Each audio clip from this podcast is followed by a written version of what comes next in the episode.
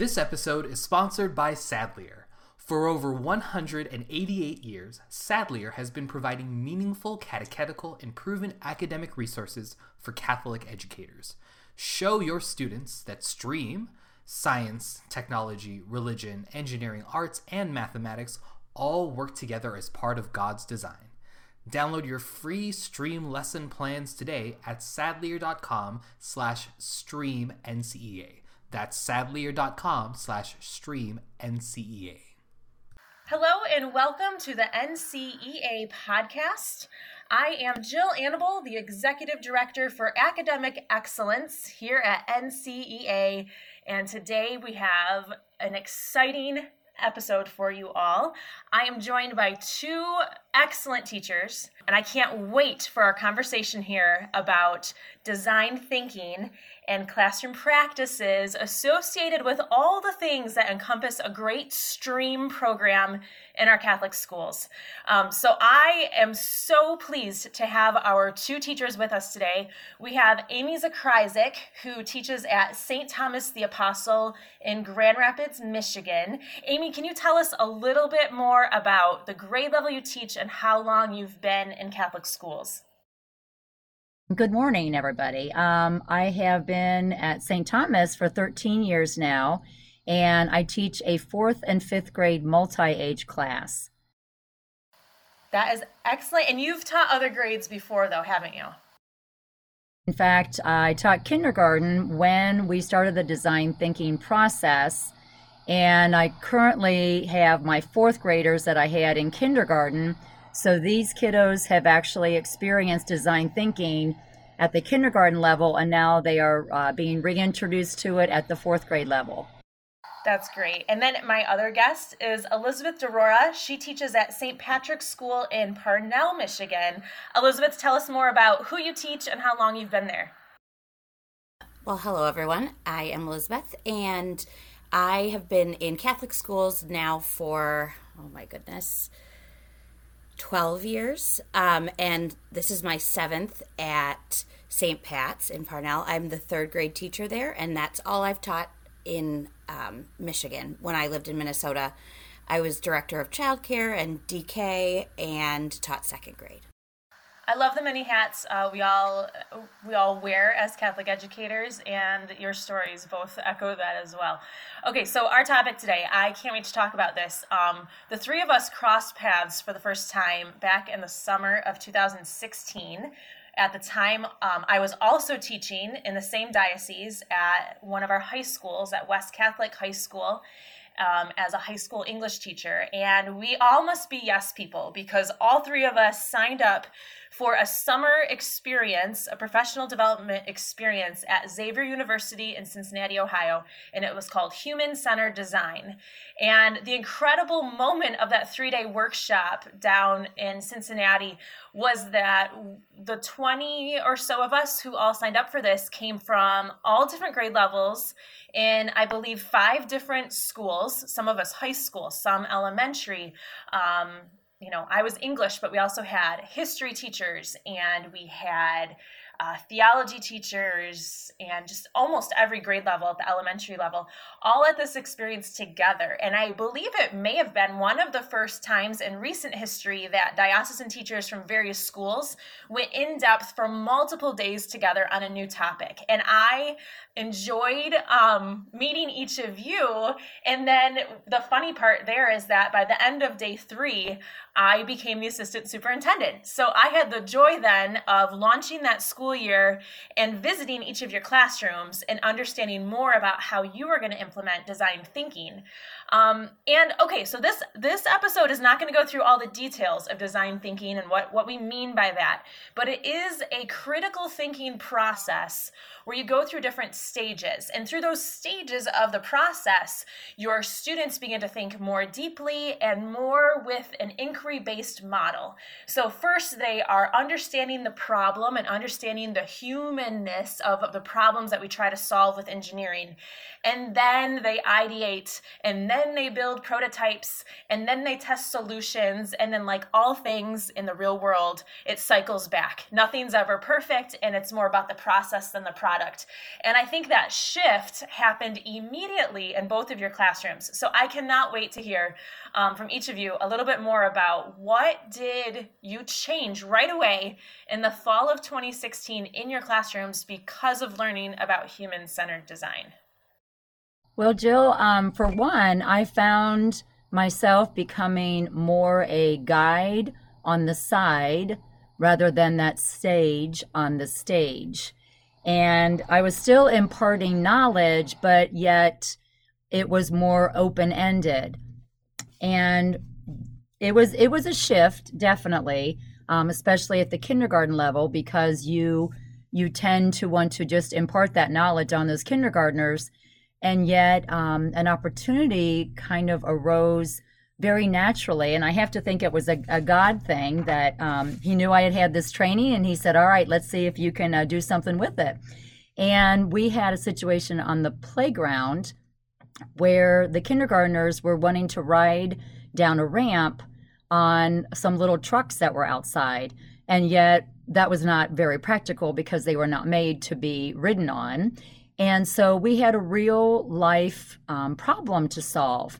And it was amazing to see what transformed. And I can go ahead into detail about it now if you'd like.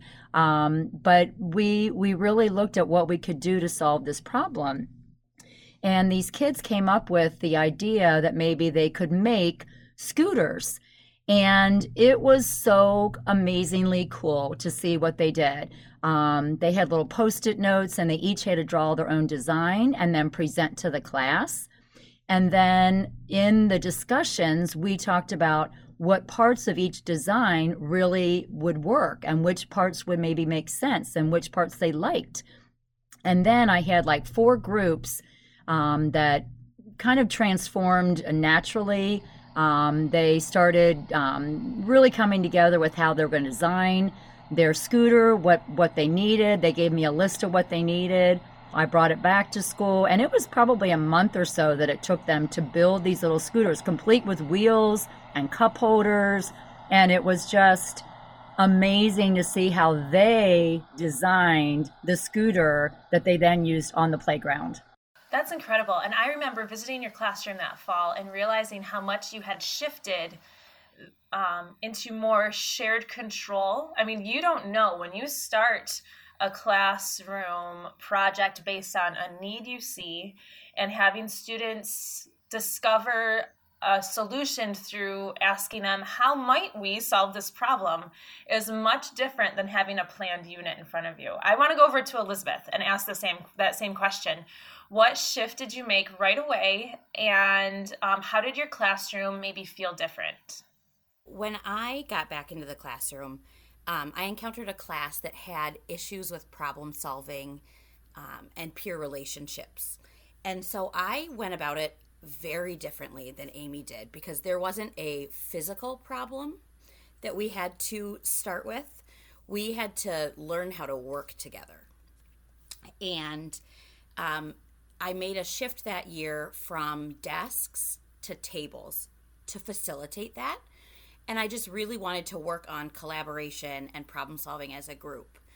And so, one of the things that I really worked on was the first step of design thinking, which is empathize and empathy and noticing what's around you, noticing the problems, and then diving into it. So, we probably spent all of September and maybe into October really taking apart when we had issues and figuring out what that what the root of that problem was and really coming up with um, empathy for each other and empathy for the problem. And how do we go about you know, how might we solve a problem between people? So i, I definitely want to about it a little differently than amy. Um, but I, it's still within that scope of design thinking absolutely and i think it's i think it's a mind shift and that's what's really hard is is approaching your classroom practice what i'm hearing you discuss both of you, is that you shifted the way you were going to solve a problem in a classroom. And as teachers, we make a thousand decisions every minute. And our brains really shouldn't be working harder than the students in the classroom too. So bringing them into that process of how might we work together this year? How might we design our classroom environment to to be tables where you choose your own seats as opposed to um, being assigned those spots? And, and all those all those little things that i saw in that shift in 2016 um, probably carried through. And we'll talk a little bit later about what that looks like in this school year but I want to recognize that it's sometimes very difficult for teachers to shift their practice. How do you take a leap like that as a teacher to go to professional development, learn something new, know that it's going to be better for your students, and then you have to make that big call of saying, okay, I'm going to shift the way I'm doing this. And I think Amy said a little bit earlier, maybe it's through prayer, but how do you um, kind of coach yourself through a big shift? I, I think it has to, like with any thing new that we learn in teaching, it has to really fit who you are as a person. And sometimes um, we as teachers are we're in a rut and we're we're kind of used to doing things the same way. And yet with design thinking, you just take that leap of faith and say, watch what can happen with my class and release that control and really put it in the hands of your kids to to see what they can come up with and I'm so constantly amazed when I step back and I think, wow, they thought of that. That is awesome.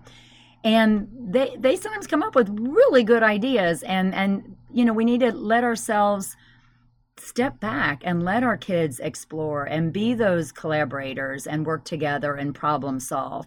And and it's a release of control and and sometimes that's hard to do. That's great, Amy. And I don't know, Elizabeth, what what comes to mind for you? Well, what comes to mind for me is uh, support. And so when I went into the school year, I went to my principal and said, I would like to get rid of my desks and have tables, and I would like to do flexible seating. And I'm going to be doing this little maker space in the back. And is that okay? And does that work with what we're doing? And I have a very supportive principal that was all hands on deck for that whole thing. And that really helped me to feel like, okay, I can do this. I can change how I'm doing things. I think the other thing that was really important for me was that during our uh, workshop, we talked a lot about failing forward and making mistakes so that we can further ourselves and our agenda, if you will. And that gave me a lot of permission to not be so worried about something not working. And if if flexible seating did not work, we had extra chairs in the storage area for that. If, you know, tables weren't available, we kept the desks for a year. You know, all of those things in case because I knew that failure was part of this. It's part of the design thinking for the kids, but it all had also had to be part of the design thinking for me. I had to be willing to fail. That's great. And I think it models for students how we think as adults. Often we're scared as parents and as teachers and as administrators to not see that problem solving process and that's how students grow is they hear us say oh i don't know that's a great question let's put that on our on our board of things we wonder about and we maybe we can work on that later what else are we wondering about or what else might be an issue around here that we need to solve. And I saw that happening in both of your classrooms, which is great. Over the next couple years, and I guess in that first year, we checked in quite a bit with each other as a cohort. I think good professional development doesn't end at that workshop but we checked on each other. Through those processes, we did some panels with professionals in the field in our city, and then we also had uh, cohorts of design thinking teachers in the summers that followed. Um, over the years, what other projects or moments of design thinking uh, come to mind from your classrooms? So, for me, the very next year, I think, um, my students were learning about Mother Teresa. And one of the things that we had talked about were orphanages. And the kids really, really, really wanted to do something. They wanted to do something to help an orphanage, they wanted to do something to honor Mother Teresa. And so one of the things that I, you know, I said, how might we do that? And they said they wanted to make money. And I was like, oh, good. How can, how can we do this and make it part of our curriculum and also just worthwhile? And they ended up doing a market day. Although they didn't raise a ton of money after we paid for all the materials, it was such a learning experience for them. And they had to come up with so many different ideas to sell, but also I had them organize the whole thing. So, you know, where were we going to have it? What would we need to be in that room? Um, who would handle money? What about the math? Like all of these different things had to be planned out. But it really started with the empathy and the the love um, for Mother Teresa, and I liked that that also pulled in our Catholic faith. Absolutely, I love um, your willingness. I'm hearing here of letting them lead. It reminds me of the Montessori model. Um, and the Reggio Emilia concept of preschools of letting students' interest and their desire, especially in this moment, and our our Catholic students want to help the world, right? They think of the common good. They want to follow role models. They want social justice. And in these moments, even with the youngest students, I'm hearing that you let them lead and you brought the learning to that. Um, and that's very empowering for our students. Thank you for sharing that part. Amy, how about you? What other things happened over the years?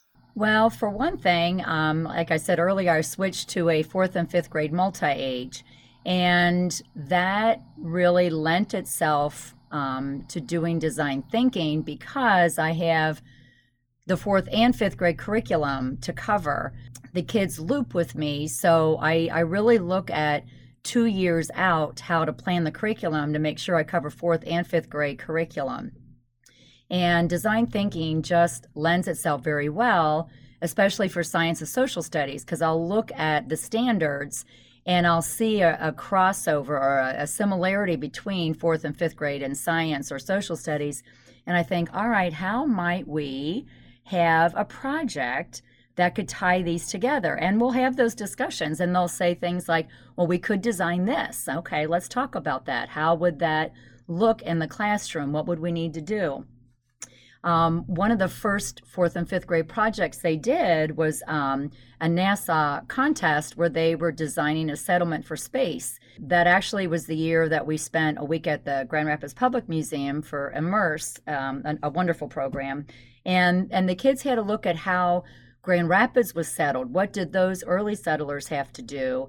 in order to create a settlement. And then they had to transfer that knowledge to creating a settlement in space and they they did a great job and they entered the contest they all got little certificates which really validated their work and this year we're working on a, a design for um, a habitat which will reduce the impact of, of human effects on uh, animals and we'll be spending a week at zoo lab to really study that so it really um, broadens their horizon for thinking through that problem and how to solve things that they see and and I think you know another thing we we looked at that first summer was in business and in what people have um, to face in in everyday businesses. They have to really think about how can we work together to solve this problem. Couple things that you said there really stood out to me. One is this ability to transfer, and we know this is true of how students learn if they learn something well, they can transfer it to new scenarios. And I think that's so critical to our concept of STREAM that when we do cross curricular real world problem solving, we are able to transfer our knowledge and skill set to new scenarios. And that is how we're going to get to the heart of Laudato Si. That is how we're going to get to the heart of Catholic social teaching is by teaching students that what they are learning can apply to impacting the world. And I'm hearing it in both of the examples that you give. Okay, we could talk about this all day. I really want to get to this school year and talk a bit about okay, the fall of 2020 is different than any um, launch of a school year we've had in our careers. And I am wondering. Um, in each of your schools, you were approved for in person instruction. So, the bulk of your students, if I'm understanding it correctly, the bulk of your students have been in the classroom with you um, so far this school year. And I would imagine you also have some remote learners, um, short term or long term remote learners for the year. And when I think about design thinking, I think about maker spaces and hands on and project based and really being in community with each other. Uh, I think of post it notes all over the place and everyone touching everything. So much of that is not in the regulations for the school year. So I am dying to know how did you make the concept of design thinking possible in this school year? Wow, you you really hit the nail on the head with the challenges we faced. Just like Elizabeth, I too had um, or tables. I had four big tables, and then I had a corner that was actually it was more like a fourth of the room was um, design thinking, and I had a high top table, and I had bins with all sorts of fun stuff. I literally would tell my parents, you know, don't put it in, you know, the garbage or recycling. Send it in. If it's something odd, we could use it. Send it and so I just over the years created so many cool things for the kids to just walk over design thinking, grab something they needed, and start building. And that came to a screeching halt this year. And I had to get rid of that high top table and my desks or my tables and couches. And I had to have desks spread out. And the room is practically all desks. And I thought, how can we still do this in this environment and be safe? And I, I just got a bunch of big Ziploc gallon bags. And whenever we're doing a design thinking project, I gather up what I think they probably will need in their groups and then hand it out, walk around the room, hand it out. They leave it on their desk. Then I allow each group just a, a moment to go to design thinking and pick anything else they think they might need. They put everything in their Ziploc bag or they put it under their desk. And then I have, um, you know, Google Meets where the kids literally they can stay at their seat, but they can meet with their group. And I have I, I utilize Padlet a lot, which is an online source, and each group is is uh, assigned a Padlet where they can collaborate and just put their ideas in there, put their drawings in there, and it's been difficult, and yet we've still been able to accomplish some really cool things. They just designed um, a home that would withstand the effects of a natural disaster. And it was just thrilling to see that they really had um, something that they could create.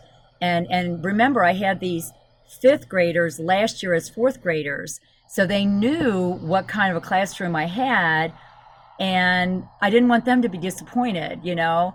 And and they really um, they took the leadership role in that sense, where they said, okay, we could do this um, instead of this, and I really valued their input during this this transitional time.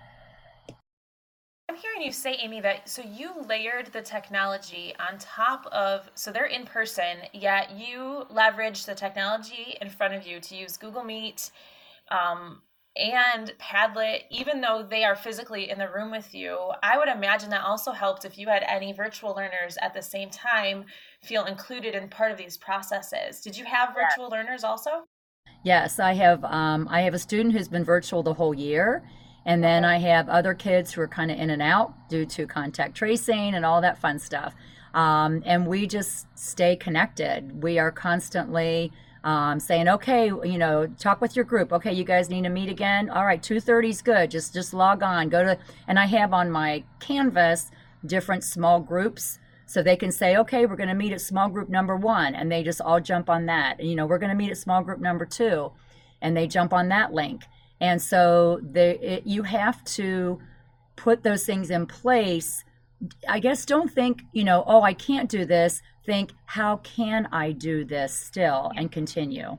Right? And that's us using design thinking as educators. How might we make this possible? How might we continue uh, group projects and and all of this work in this era. I I love that. Okay, I we got to switch over to Elizabeth.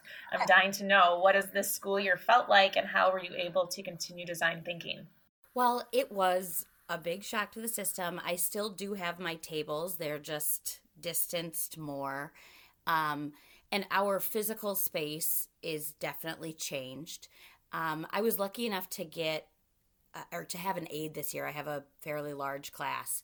And so I'm able to do more sanitizing of materials um, that everyone would have to use, not small things that they have in their pencil boxes, but you know things that only I would have. Um, but I think our biggest, and even though it wasn't a like a planned problem, my class a couple weeks ago was uh, quarantined, and what was so funny and what what I saw from them and the growth in the design thinking process was figuring out how to do all of this online and have our math and have our you know our read aloud and all of that stuff with all of the different problems that come up when you're doing virtual teaching. So there was one day where they could just not find see me on our Google Meet and they were getting frustrated, I was getting frustrated and someone typed in the te- text box how might we solve this? And it, for me, it was awesome. For me, it was like, okay, slow your roll. It's okay. You know, we're going to figure this out. And one of these kids is going to probably solve all the problems.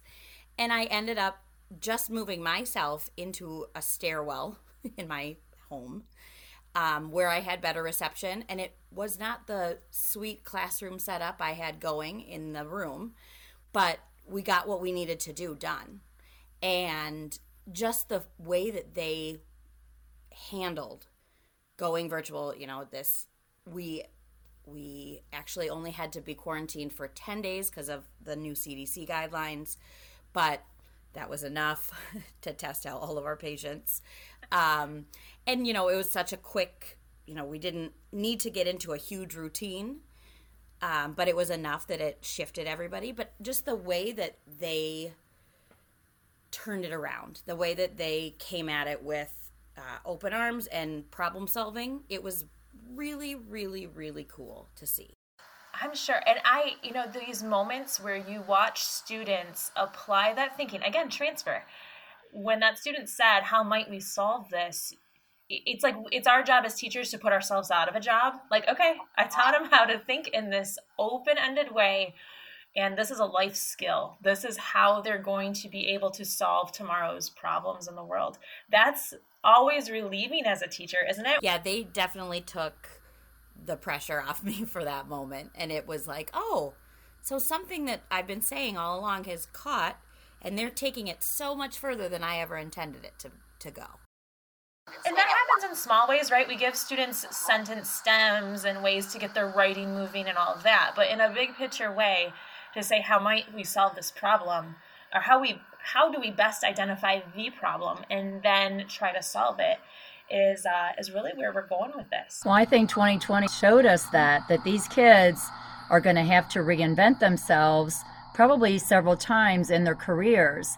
And I think if we if we really teach them how to be flexible and how to think outside the box and how to push themselves beyond what they thought they ever could do, I think they're going to be just really great members of society. Um, you know, with our with my last project where they were designing the home to withstand a natural disaster, when they, I said, think crazy thoughts, think outside the box thoughts, think what would be so cool if this could happen.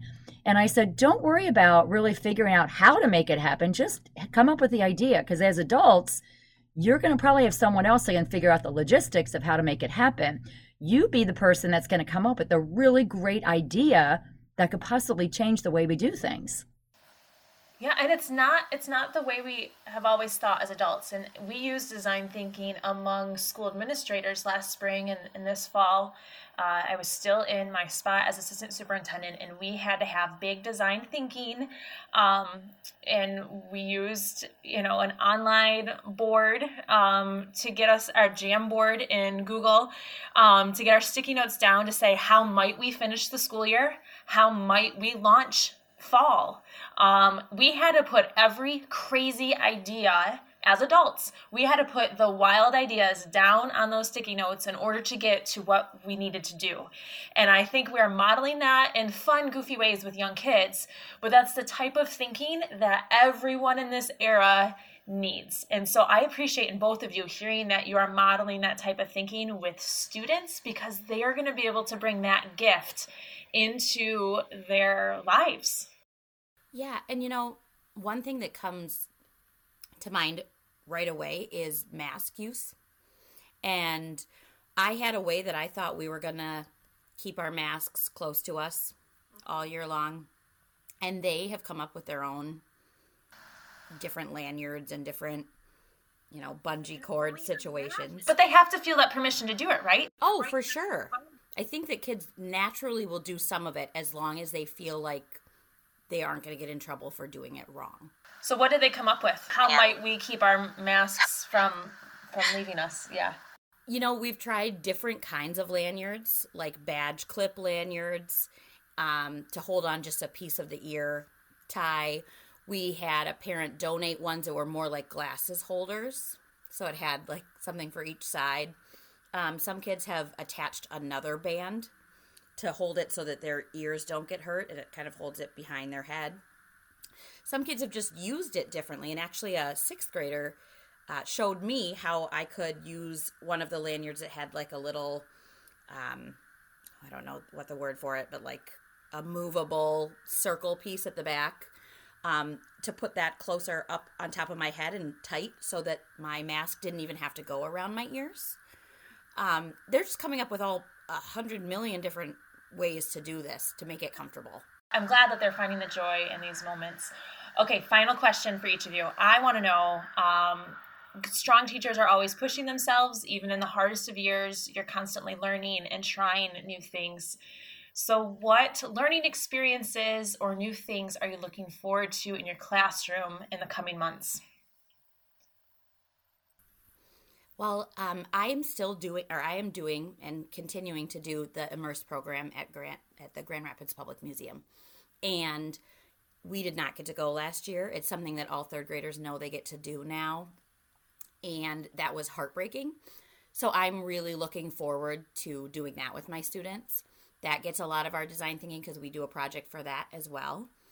Um, and I'm really excited to get there and do that. I'm also just excited now that you know the first part of the school year is over and I feel like they understand the model. And we are so far ahead academically because we at least at our school I'm sure Amy feels the same way kind of went out of the gate rushing so that we could you know get as much as we needed to do done in fear that we were going to go virtual again.